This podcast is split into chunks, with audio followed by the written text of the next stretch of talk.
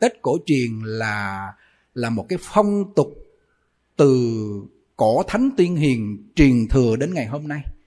Cái nội dung của cái tết cổ truyền này để làm gì? Lắng nghe nè. Lắng nghe nè. Tất cả mọi công việc hối hả và vất vả và lo toan trong một năm, không có thời gian gia đình gặp nhau, dòng họ gặp nhau, quyến thuộc gặp nhau cho nên có một cái tết này để để gia đình quyến thuộc chúc tụng cho nhau và gặp nhau để làm gì? Để biết đó là anh, là chị, là cha, là mẹ, là cô, là gì là thím, là cháu. Để biết nhận diện quyến thuộc để khỏi loạn luân. Nếu không biết là loạn luân, nghĩa là đôi khi là à, cháu nội à, rồi bắt đầu mình lấy với người à, thân bằng quyến thuộc á. Đám dỗ tết những cái lúc mà hội mặt gặp nhau đó mục đích là để nhận diện nhau là quyến thuộc là thân bằng. Để mình hỗ trợ cho nhau mình giúp đỡ cho nhau để mà mình hòa ái với nhau và mình khỏi bị loạn luân là cưới lẫn lộn giữa dòng họ. Hay không? Cái chỗ này là cái chỗ mà mà mục tiêu của cổ thánh tiên hiền muốn muốn muốn nhắm đến. Chứ không phải là cái chuyện mà tết nhất uh, uh, làm ăn một năm vất vả rồi bây giờ phải sắm rượu bia rồi thịt rồi mâm cổ đầy hết dâng lên cho uh, cúng ông bà. Tổ sư quan nói là nếu mà dân á uh, mâm cao cổ đầy thịt thà đó thì không khác gì là giết cha mẹ của quá khứ. Quá khứ uh, là cha mẹ không tu tập chết đọa làm loài súc sanh. Bây giờ giết đi để cúng tiếp tục cho ông bà và đãi cho cha mẹ hiện tại ăn và để cho mình sướng gọi là thỏa miệng bụng mà lụy tâm tánh. Phải đọa lạc. Chỗ này là phải nhận diện nè. Chỗ này là phải nhận diện nè. Nói chỗ này là dễ đụng chạm. Bởi vì hầu như là ai cũng thế mà bản thân gia đình chúng tôi lúc trước chúng tôi chưa đi tu cũng thế. Làm sao? Cứ đến tết là nghĩ đến chuyện thịt thà. Rồi làm sao để trong tủ lạnh cho thiệt nhiều thịt bia rượu. Để làm gì? Đãi khách. Rồi cúng quẩy.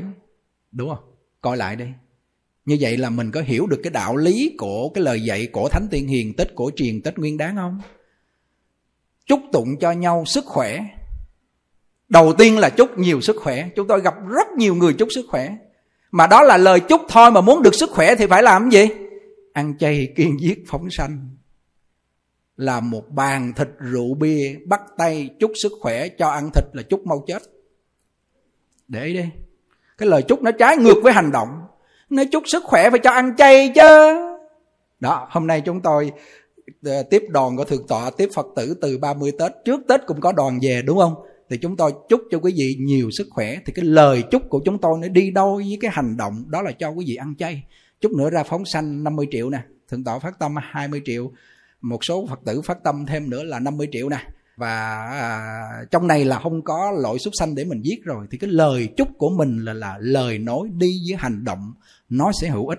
Là hành động đó là cho ăn chay, là phóng sanh, là tụng kinh, là niệm phật. Thì chúc quý vị thân tâm an lạc. Đúng đúng. Lời lời chúc với hành động đúng. Còn bây giờ dọn một mâm cổ thịt, uống bia, uống rượu lên là chúc nhiều sức khỏe. Trời, uống rượu vô bị sức khỏe lạ uống rượu ăn thịt chúng sanh vô mà kêu sức khỏe. Đúng. Có những người họ nghĩ là sức khỏe, nhưng mà nghĩ sai mất rồi. Nghĩ sai mất rồi mà cuối cùng họ nghĩ là sức khỏe mà về có sức khỏe không? Ăn vô xong rồi cái cơ thể nó chịu không nổi về e, e, e, mỡ ra hết trơn luôn. Nhớ ông cụ lúc trước ba của, của, của thầy là là uống về xong là mỡ ra. Thề trong lòng ngày mai không uống không ăn nữa mai uống tiếp. Ý chí không vượt khỏi nghiệp lực. Nghiệp lực là thói quen đúng không? Không được khỏi nó nổi. Chúc được, được sức khỏe được an vui mà vừa chúc xong cái uống rượu coi như xỉn luôn mà an vui chúc an vui ngộ ngộ ngoài đời chút ngộ. Bây giờ mình sai rồi không? Bây giờ mình đi trở lại. Nếu có dùng thì một chút xíu ly rượu gọi là rượu đầu xuân. Mà ai có một chút xíu được không? Coi lại đi. Có ai một chút xíu được không? Hay là một chút xíu chút xíu chút xíu chút xíu nữa thành bình luôn. Con người mình không có thể khống chế nó được đâu. Đã dứt là dứt, không một giọt nha. Thấm môi á, thì thì được. Chứ đã là một chút xíu rồi thì đừng có nói một chút xíu với nó làm mất đi hết những cái tinh túy của tết cổ truyền. Nói thì có vẻ đụng chạm, nhưng mà đây là chân lý. Chân lý là lẽ thật rồi. Gặp nhau để chúc tụng. Hồi cái thời xưa mà mà mà mà ba của của thầy kể lại, cái thời mà cụ sống 100 năm về trước, thì thì gia đình người ta sống rất đơn giản. Tết có rau, họ ra, họ rặt rau muống lâu lan, có cái gì họ sắm sửa cái đó. Bây giờ cuộc sống họ rất bình dị. Không phải không phải mà họ phải mang xe đi chở thịt, chở thà, chở con này con nọ đi tặng nữa. Mà không phải cái thời đại văn minh mà bắt đầu gà dịch nó giết bằng máy, nó đưa vô nó xẹt xẹt xẹt xẹt, xẹt là mấy nghìn con. Không phải, hồi xưa họ không phải, cái tâm họ không có ác, họ không có tạo vậy được. Tâm hồi xưa họ không có ác như vậy, họ không có tạo được cái nghiệp như vậy Sở dĩ cái tâm ác đó là do cái nhu cầu cái người ăn quá lớn, quá lớn. Cho nên thành ra họ phải chế ra những cái dụng cụ. Chúng tôi ở bên Mỹ 2 năm thấy cái ngày gọi là Thanksgiving, cái ngày mà tạ ơn đó thì con gà mà gà tây, gà lôi đó thì nó chết không biết bao nhiêu triệu con. Họ giết rất siêu, vô cái máy một cái là nó nó, nó dây chuyền nó giết nó cắt mỏ cắt chân xong nó moi ruột xong mà tự máy hết toàn bộ và nó đẩy vào bên chiên nó nướng một con gà trời ơi ngon nhìn chảy nước miếng luôn con người càng văn minh càng hiện đại. Văn minh cho nên thành ra văn thịt văn xương hết.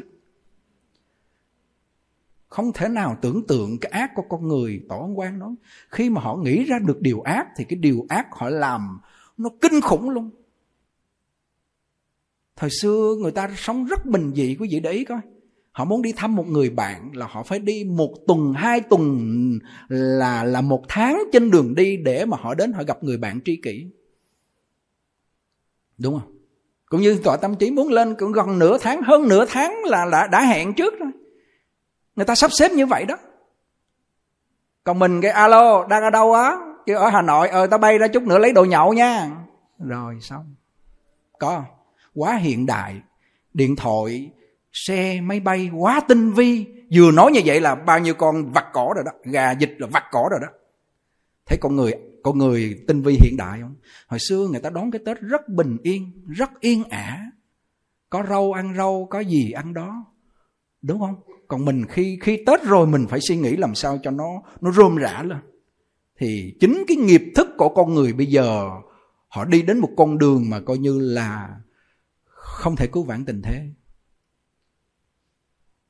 Ai ở trong này, năm nay mình đón tết cổ truyền bị nhầm là do mình sắm sửa thịt cá nhiều quá và mình mình làm cho cái cái cái cái cái cuộc sống của mình nó sôi động quá.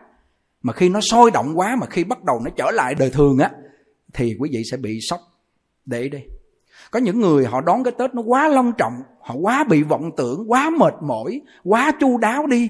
Rồi qua cái tết rồi bắt đầu nó bình lặng, bắt đầu họ nối tiếc cái cảnh mà chuẩn bị tết đó thì họ bị dính mắc trong cái quá khứ, rối loạn trong cái quá khứ, rồi bắt đầu chạy về những cái tương lai mơ ước trong năm nay phải làm gì làm gì làm gì cho có của cải vật chất. Là cái tâm quá khứ và tương lai, nhớ tưởng quá khứ, mơ ước tương lai rồi rối loạn trong hiện tại. Ông an sĩ toàn thư, ông nói con người mình là thường nằm trong ba cái cảnh giới này. Mà ba cảnh giới này con người thích ở trong đó. Mà kêu họ ra khỏi ba cảnh giới này để niệm phật. Họ không suy nghĩ thì họ không làm không được. Họ làm không được họ quen với cái nghiệp là là phải suy nghĩ về quá khứ nhớ về tương lai rồi bắt đầu rối loạn trong hiện tại. Mà không phải một mình họ rối loạn. Khi họ rối loạn bất an thì cả gia đình họ rối loạn bất an. Rồi gia đình đó rồi người vợ đó phải gọi về điện về bất an đối với uh, gia đình bên mẹ vợ nữa hả? Rồi mẹ vợ bắt đầu nó làm tú lua ra nữa cho bộ nó một mình mình đâu phải không? Cái làn sóng bất an đó nó sẽ lây truyền y như là internet là nguồn điện nó chạy còn một cái làn sóng an bình, thực sự gia đình của chúng tôi chúng tôi đã nói một cái câu, gia đình là coi thầy minh như anh em ruột. Cái này nói chân tình. Coi thầy giác như là chân tay của mình. Coi thầy thành giống như con mắt của mình. Được không? Được không? Nói được phải làm được. Làm được. Mình xem người khác như thân bằng quyến thuộc của mình, thì mình lo không điều kiện mà càng xem nhiều người là quyến thuộc tâm mình bắt đầu rộng mở thiện ý mình bắt đầu lan tỏa và lan đến mức độ gọi là vô duyên đại từ mà đồng thể đại bi. Người đó không có duyên với mình nghĩa là không phải anh em thân bằng quyến thuộc không phải là máu mủ ruột thịt vẫn thương yêu gọi là vô duyên đại từ. Chỗ này là cái chỗ bồ tát ngài sống trong cái tâm này. Còn mình hả? À, thân bằng quyến thuộc có qua có lại còn anh à, không giúp tôi, khỏi giúp. Chết đi, kệ chết đi. Tâm phàm phu mình là sống như vậy. Còn tâm bồ tát là cái cái tấm rồng càng rộng lượng, giống như là một cái hồ nước, là cái biển nước, gọi là thiện ý khắp nhân gian thì bao nhiêu phước báu cũng như nước đổ vô là dung chứa, không có đầy. Còn tâm mình mà nhỏ hẹp, mà ích kỷ, mà tính toán à, từng đồng, từng cắt, từng ly, từng tí, rồi bỏn sẻn thì giống như ly nước nước vô trong cái ly đó mưa trên trời cỡ gì đi nữa thì nó cũng phải tràn ra thôi. Thì cái tâm mình như ly nước mà gặp điều ác như nấm muối mà bỏ vô thì mình lãnh đủ một trăm phần trăm. Phẩm kinh hạt muối trong Nikaya Phật dạy như thế. Giờ muốn tâm mình rộng lượng hay là tâm mình ờ, như biển cả hay là tâm mình như là ly nước? Nếu mà tâm như biển cả thì à, điều xấu ác quá khứ mình à, sát trộm dâm dối làm điều xấu ác thì khi mà đến đến với cái tâm rộng lượng này thì nó pha loãng ra giống như là một lu nước, hồ nước nắm muối bỏ vô là pha loãng. Cái chỗ này là cái trí tuệ của Phật mới nhìn ra được và có một cái cái ví dụ mà nó hình dung tuyệt tuyệt cái chỗ cái hình dung này. Đó, rất dễ hiểu. Tâm mình nhỏ hẹp, tâm ích kỷ, tâm tính toán, tâm bực tức, tâm buồn giận, tâm bất an, tâm phiền não. Giống như ly nước. Giống như ly nước mà điều ác tới thì người này phải khổ chồng thêm khổ khổ càng thêm khổ còn cái người mà họ có tâm rộng, lượng an vui, điều khổ đến lớn thành nhỏ, con voi thành con chuột, không là gì hết, gọi là nó pha loãng, do cái tâm lượng họ quá rộng lớn. Cho nên cái cái ác của quá khứ đến nó pha loãng, không là gì. Cho nên các vị bồ tát hoặc a la hán thánh hiền, những điều xấu ác đến, cái ngày không quan tâm. Nó là gì đâu? Tâm cái nguồn ăn vui, cái khối ăn vui nó quá lớn. Mà cái bất an quá nhỏ thì nó pha loãng liền thôi. Đúng không? Còn mình cái bất an quá lớn cái buồn phiền phiền muộn quá lớn mà gặp cái cái cái người đó người ta chỉ chăm ngồi chút xíu là nó nổ cái đùng lên rồi mình chết queo luôn. Chính xác không? Cực kỳ chính xác. Ngộ ra cái đạo lý này, nói ra cái cái cái lời pháp này là phải phải có cái sự mà gọi rằng là thâm hiểu giáo lý và thực tế vào cuộc sống. Đó, bây giờ để để coi lại đi bao nhiêu người chuẩn bị cái tết cổ truyền vất vả, có nhiều người lưng tròng nước mắt, làm ăn năm nay thất thoát. Bán vật liệu mà đưa hàng đến cho họ, nhưng mà thâu tiền không được. Họ không trả, không có tiền trả công nhân. Ngồi coi như là ủ rũ cả gia đình, mà không phải một bà vợ ủ rũ là xong, ông chồng cũng ủ rũ, đứa con cũng ủ rũ, cha mẹ cũng ủ rũ, mà cả cái nhà nó ủ rũ luôn. Cả cái nhà như địa ngục luôn. Cái cái năng lượng mà buồn phiền nó tỏ hết cả trong nhà luôn chứ đâu phải là cái tâm tâm tưởng mình là bao nhiêu đó là xong. Rồi để quá giải nó thì dễ không? Trời ơi, lâu lắm. Vài tháng, vài năm không chừng. Vậy mà có niệm phật, có trì đại bi, có tụng kinh, có tu tập rồi thì nhiên tự nhiên nó nó nó vừa khởi trong đầu mình, nó đã triệt tiêu rồi. Chứ đừng nó nói để mà nó nằm ở trong đó một hai ngày. Đúng không? Tu nó lâu lợi ích không? Lợi ích chứ nữa cho nên thành ra đức phật là là một hoàng tử mà con vua tịnh phạn ngài mới đi tu chứ đâu phải mà mà mà mà kêu chuyện đi tu là ăn bám xã hội rồi không có làm lợi ích gì cho chúng sanh. Ngồi mát ăn bát vàng. Mấy ông gọi rằng là hưởng thụ một cách vô ích. Nếu mà nói như vậy là đức phật thích ca là người vô ích chứ. Đúng không? Làm gì có chuyện đó, nói bậy người ta đi tu để mục đích người ta nói lại được cái chân lý, những cái lời cổ thánh tiên hiền, những cái đạo đức mà chúng sanh đã bị băng hoại hết rồi. Bữa nay họ vung trồng lại cho mình để cho cuộc sống mình an bình, thịnh trị. Rất cần chứ, rất cần chứ. Được bao nhiêu người thầy giáo này? Coi lại đi. Được bao nhiêu người thầy giáo này? Tổ ấn quan nói, Thời này mà đốt đuốc đi tìm những người mà học lời thánh hiền, Áp dụng lời thánh hiền, tin nhân quả một gia đình của họ hoàn hảo Từ anh em cha mẹ quyến thuộc. Rất ít, Chỉ có gia đình ông Phạm Trọng Im. Tổ quan nói. Nhà họ Phạm. 800 năm không đọa, không mất đi những cái cái cái cái giáo dục gia đình, cái cái cổ thánh tiên hiền, giáo dục và và kinh tế của họ rất ổn định. Ông phạm trọng im. Rất đặc biệt gia đình ông này và ông trịnh liêm, một gia đình của ông là một nghìn người. Con cháu khi lập gia đình đều ở chung trong gia đình đó hết. Kinh khủng không? Không cho ra riêng, bởi vì thấy nó chưa đủ khả năng như chim không đủ lông cánh, cho nên sợ ra ngoài, nó bay tạch tạch tạch tạch, nó không đủ lông cánh, nó rớt nhiều hầu đớp ấy. Nghĩa là không đủ sức để ra làm việc, cho nên xa cha xa mẹ tuy rằng giỏi vắng đó, nhưng mà cái đức không đủ. Cho nên mình mới làm con người ta chứ. Nhưng mà cũng không nghe lời những người lớn đi trước, cho nên cứ thất bại này đến thất bại nọ cho nên ông ông ông Trịnh Liêm là một gia đình ổng là biết bao nhiêu một nghìn người. Từ ông cố, ông sơ, ông nội, ông cháu, ông chắc gì nó dồn hết vô đó. Rồi khi mà ông vua kêu ông lên hỏi sao mà ông ông làm gì mà mà một gia đình ông một nghìn người, ông giáo hóa cách sao nói cho tôi nghe đây ông nói là chỉ dùng tâm bình đẳng mà đối nhân xử thế và đối với gia đình. Cái tâm bình đẳng này là tâm của phật cả gan. Không phải đơn giản đâu à. Và quy định của người phụ nữ là nội trợ không làm kinh tế không làm chính trị. Ông trịnh liêm chỉ có nội trợ nghĩa là à, cơm nước may vá. Mà tổ ông quan hay nói cái chỗ này nè cơm nước may vá và lo lắng cho gia đình. Còn người nam làm kinh tế chính trị gì đó thì làm. Mà cái cái người phụ nữ mà làm nội trợ đó gọi là nữ công gia chánh nữ công gia chánh đó, đó thì phải học được bốn chữ là cần kiệm ôn cung. Ghê chưa? Ông nói với ông vua ông dạy ông nói là nói nói nói lời thánh hiền dạy trong vua luôn. Cần đó là siêng năng, từ nhỏ phải dạy nó siêng năng quét nhà, nấu cơm ha, lo lắng trong gia đình, chứ không phải là mình hầu nó hầu nó lớn lên nó làm cái bà hoàng là mình chết. Không có siêng năng, gọi là cần là cần, là siêng năng, chăm chỉ. Kiệm là tiết kiệm, ôn là ôn hòa, cung là cung kính. Làm bốn cái đức này, gia đình người đó sẽ yên ổn. Ghê chưa? Ông trịnh liêm nói với ông vua ông vua phục phải ban một cái bản ngạch coi như là gia đình. Bây giờ mình gọi là gia đình văn hóa mà ngài ngài nói là gia đình học lời cổ thánh tiên hiền. Cái tết của ông là ăn toan, đồ chay và rất im ấm cả ngàn người. Cái gia đình nó hơn nhiêu đây? Như đây có bảy tám trăm, năm sáu trăm mà gia đình hơn một ngàn người, vẫn êm ấm. Bây giờ ông xếp được cái quy trình của người nữ làm cái gì, người này làm cái gì, người kia làm cái gì?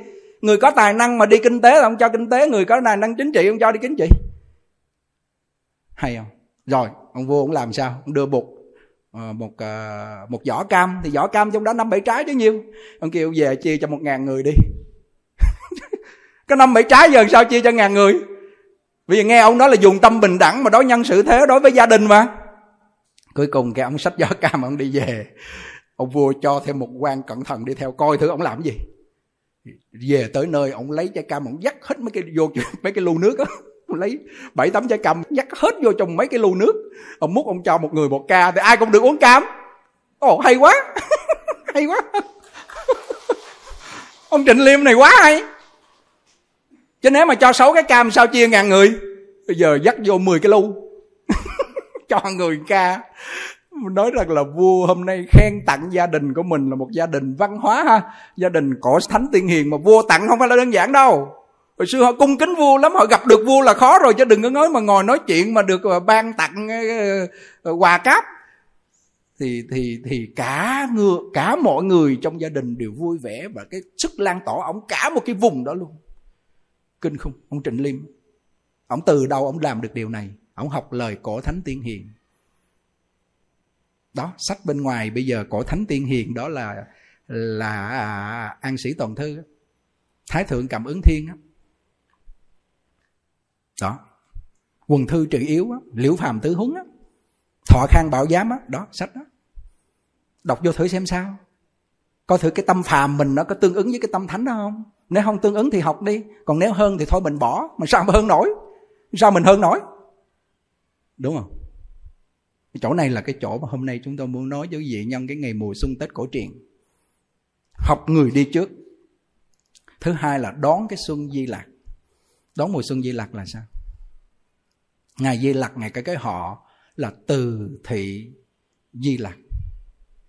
Đương lai hạ sanh từ thị Di Lặc. Thị là họ, từ là từ bi là tình thương, là lòng từ không giết nếu hôm nay ai đón cái mùa xuân của Ngài Di Lặc mà ăn chay là kiên giết là phóng sanh là cái công đức đó là gọi là công đức của tự lợi rồi khuyên người rồi mình bỏ tiền ra để mình quy tụ mọi người về để mà kiên giết phóng sanh ăn chay là công đức của lợi tha mà thể tánh của mình nó còn hai cái loại công đức này mà tự lợi và lợi tha nó được viên mãn gọi là thành phật Phật gọi là tự lợi lợi tha. Rồi hàng ngày mà bắt đầu mình niệm Phật, mình tụng kinh, mình tu tập để lắng động vọng tưởng xuống, không có nổi tham sân si lên để trí tuệ của mình phát sanh.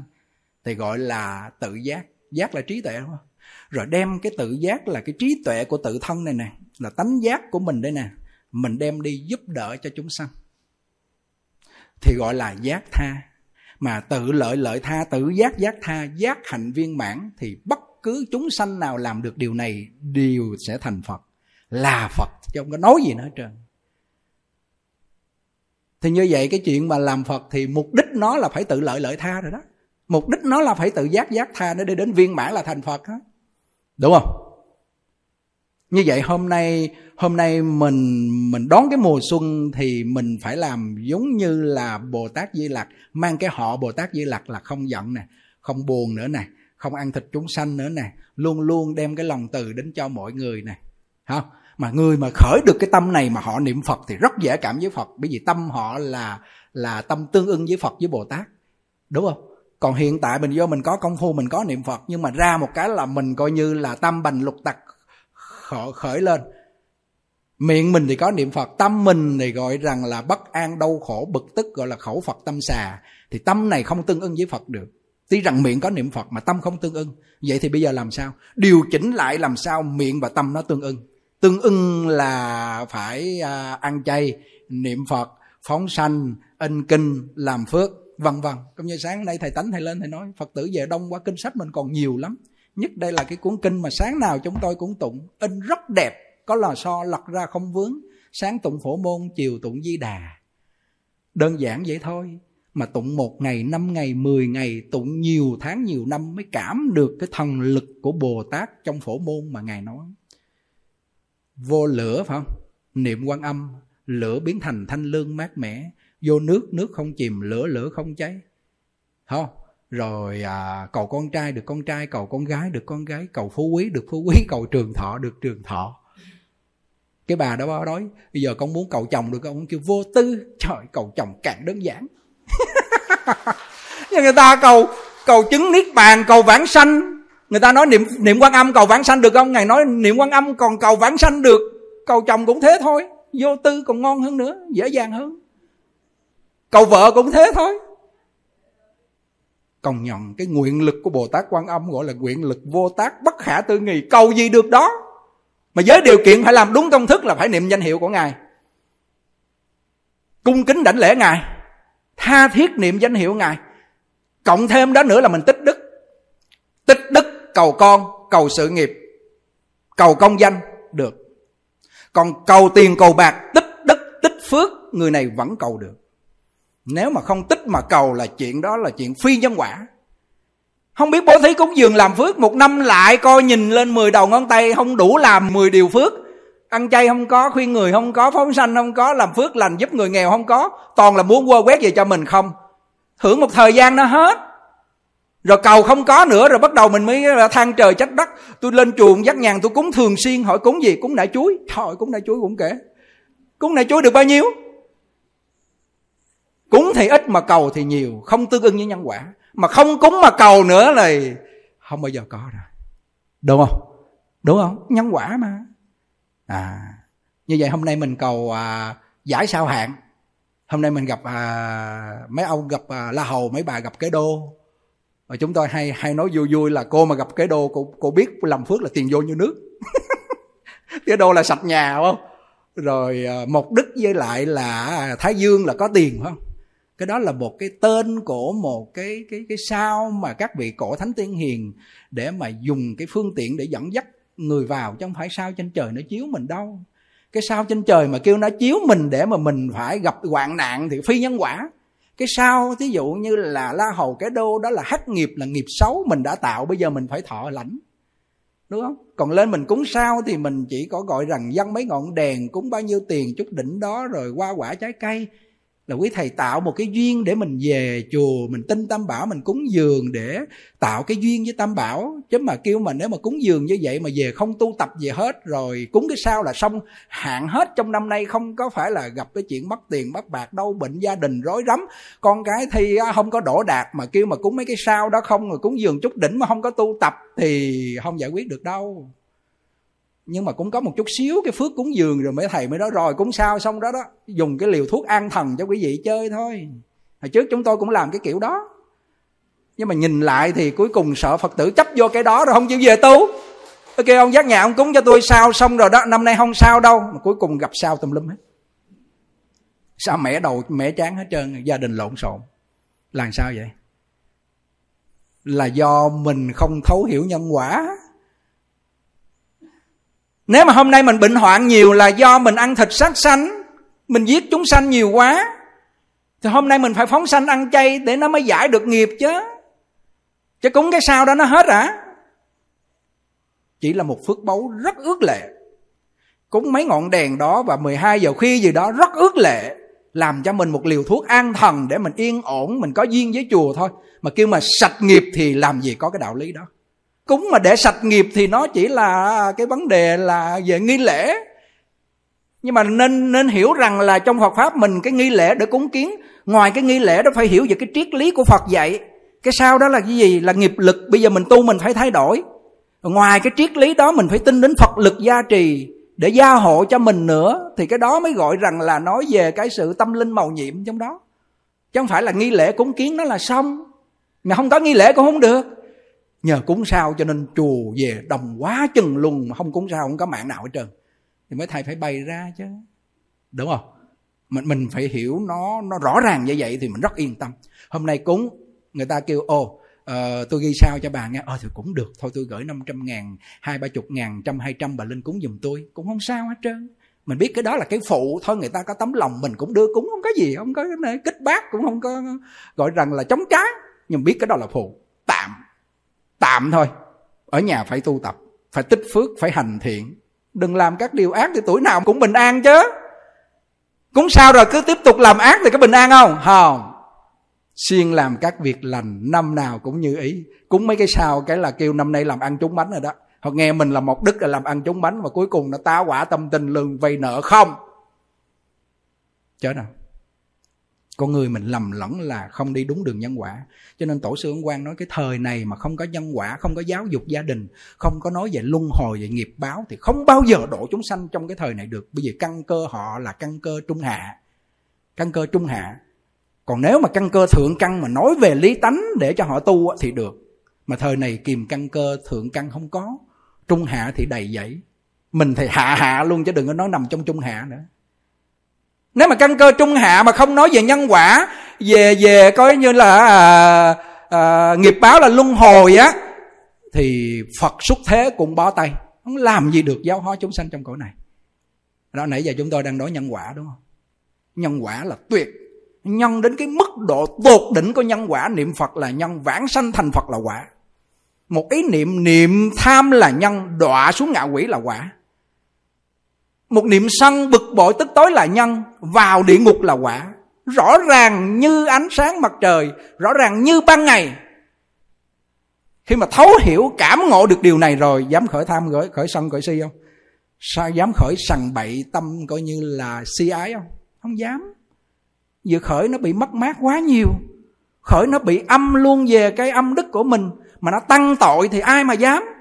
Còn nếu mà niệm một câu phật hiệu được vô lượng công đức chỉ cho người khác niệm Phật một câu, còn hơn cúng dường bảy báu suốt trăm năm. Cảm ngộ được điều này thì hàng ngày không niệm Phật là lạ. Lạ. Lạ quá.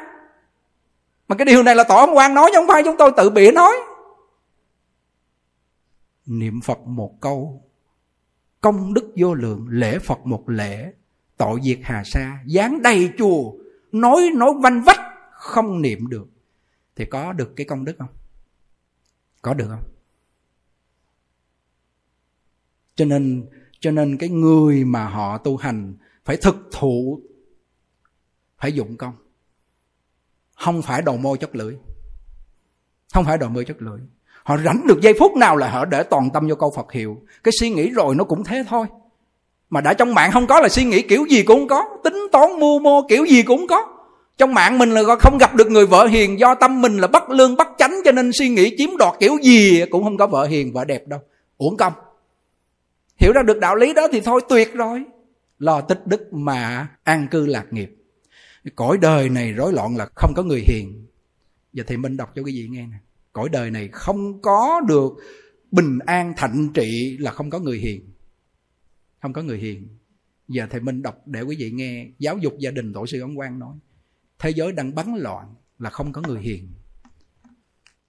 Nam mô Bổn sư Thích Ca Mâu Ni Phật. Nam mô A Di Đà Phật. À, vâng theo lời sư phụ chỉ dạy, con xin phép được đọc những lời khai thị của tổ sư Ấn Quang trích trong văn sao. Thành tâm cung kính dâng lên cúng dường à, chư tôn thiền đức tăng ni và toàn thể à, quý Phật tử đang hiện diện cũng như đang xem trực tiếp online à, trên mạng trong buổi sáng mùng 4 Tết hôm nay. Nam mô A Di Đà Phật.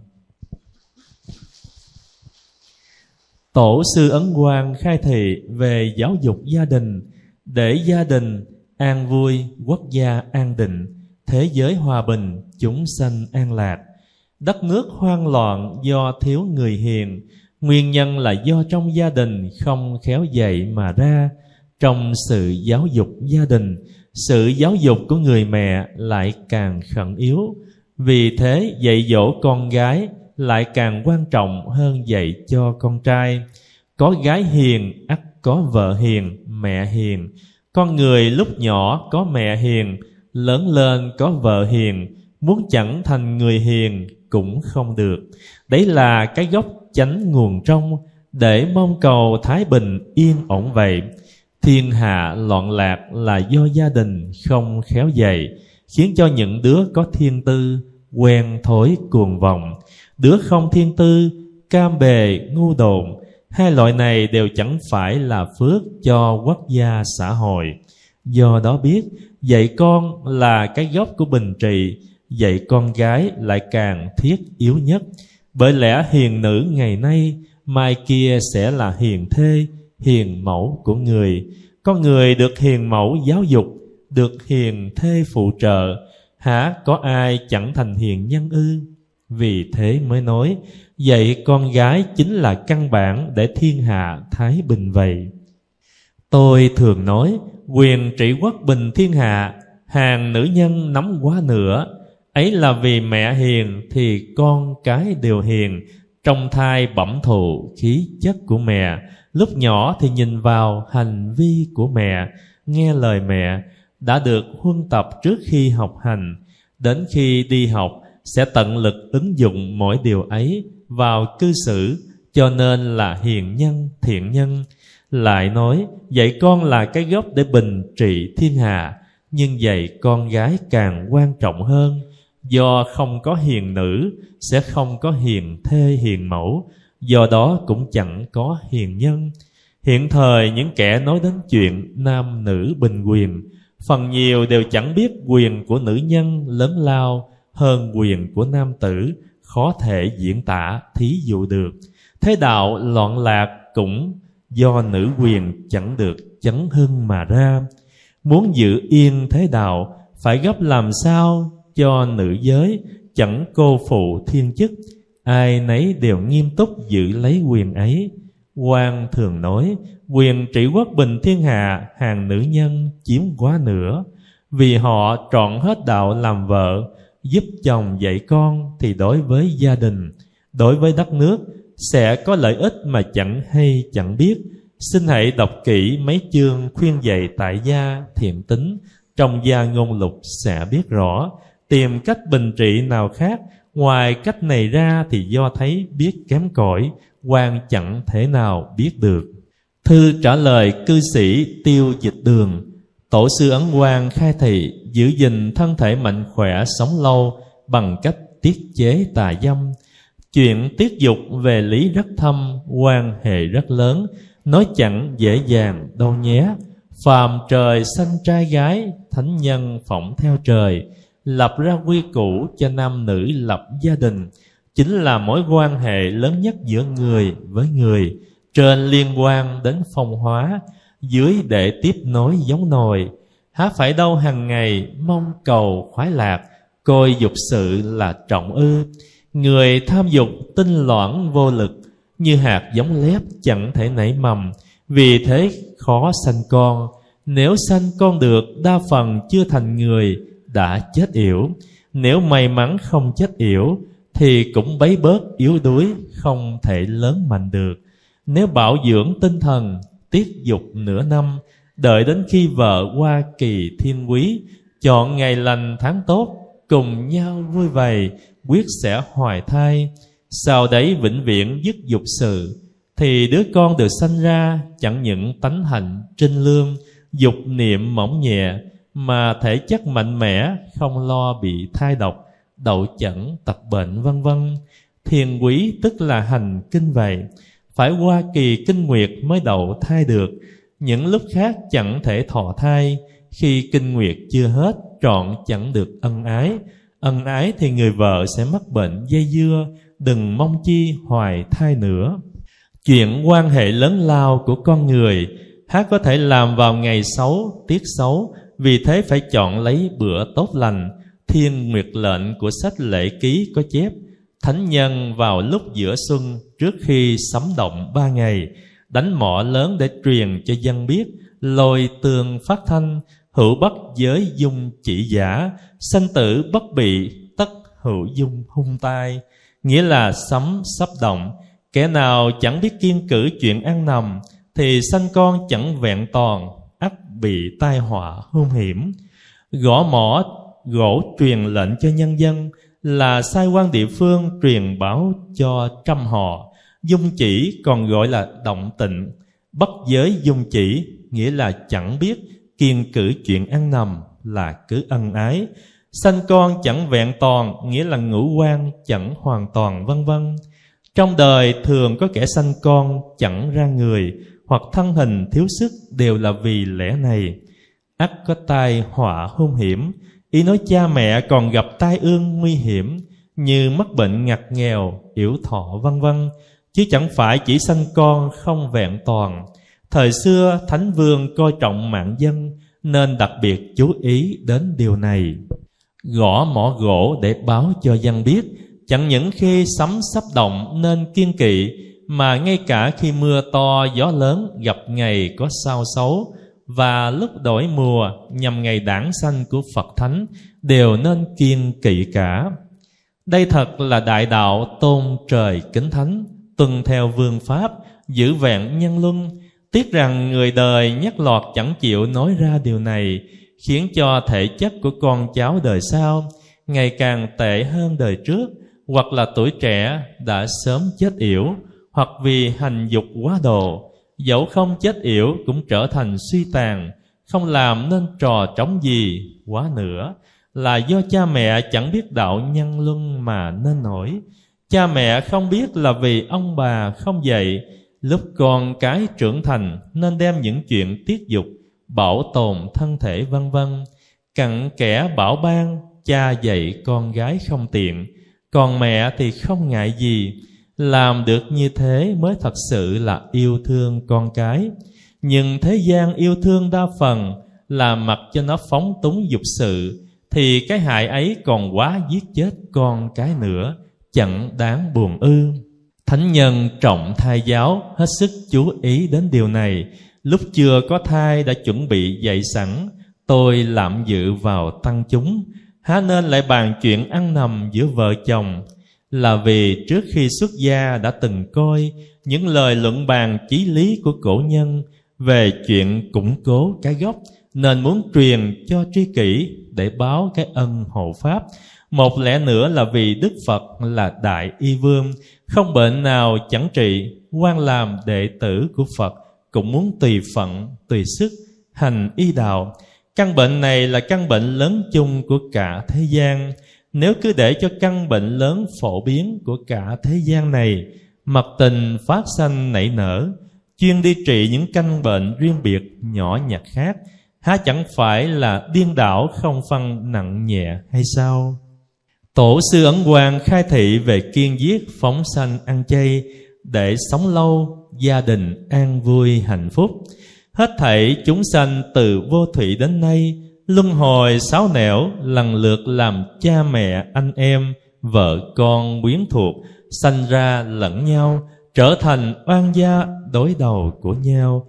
Từng hoàng báo thù, đền đáp, giết hại lẫn nhau trong các kinh đại thừa. Đức phật đã nhiều lượt khuyên răng, nhưng ít kẻ thấy nghe. Dẫu được thấy nghe, nhưng kẻ tin nhận văn làm lại càng ít hơn nữa. Do vậy Phật dùng lòng đại bi hiện trong dị loài để con người giết ăn. Đã giết xong bèn hiện các tướng là. Ngõ hầu hết thảy mọi người biết con vật ấy do Phật thể hiện, mong dứt sát kiếp để chúng sanh được yên, như vỏ sò nghiêu, hông bò, móng dê, răng lợn, yếm ba ba, đều có hình ảnh Đức Phật ngự trong ấy, khiến tai mắt con người thấy nghe phải kinh sợ, dứt cơ duyên giết chóc trong cõi đời. Những chuyện như vậy được ghi chép trong sự sách kể sao cho tròn, trước khi giết đều nói là loài thú, giết rồi mới biết là Phật. Do vậy biết, giết loài vật chẳng khác gì giết Phật, dẫu con vật bị giết chẳng phải do Phật thị hiện, thì nó cũng là Đức Phật trong vị lai, giết để ăn tội sẽ cao to hơn núi, hơn biển. Hãy gấp nên đào đáo răng dè, ngõ hầu giải thoát. Cần biết rằng người và vật tuy khác, lanh lợi hay ngu xuẩn đều tỏ lộ. Kẻ ngu xuẩn, tâm thức tối tâm, con vật thông minh lại có trí sáng. Ngũ luân bát đức cố nhiên chẳng thua con người. Lòng thành tha thiết, so ra còn sâu đậm hơn con người dám cậy ta mạnh giết chúng nó ăn thịt đến nỗi trong tương lai thường bị kẻ khác ăn lần xem sự sách từ xưa đến nay phàm những ai lợi người lợi vật còn cháu nhất định hiền thiện phát đạt. Những kẻ nào hại người hại vật còn cháu nhất định tầm thường kém cỏi và diệt tuyệt. Người niệm phật nên ăn chay trường nếu như chưa thể thì nên giữ lục trai hoặc thập trai. Mồng 8, 14, 15, 23, 29, 30 là lục trai. Thêm vào ngày mùng 1, 18, 24 và 28 thì thành thập trai. Gặp tháng thiếu thì ăn lên trước đó một ngày. Lại còn tháng giêng, tháng 5, tháng 9 là ba tháng chay nên ăn chay trường làm các công đức. Từ giảm dần đến vĩnh viễn dứt ăn mặn thì mới hợp lý. Tuy chưa dứt được ăn mặn, hãy nên mua thịt làm sẵn, đừng sát sanh trong nhà. Do trong nhà thường nguyện các tường, tốt lành may mắn. Nếu hàng ngày sát sanh thì nhà ấy liền trở thành nơi giết chóc. Nơi giết chóc chính là chỗ oán quỷ tụ hội chẳng tốt lành. Điều này quan trọng lắm. Do vậy phải kiêng sát sanh trong nhà. Nam mô A Di Đà Phật.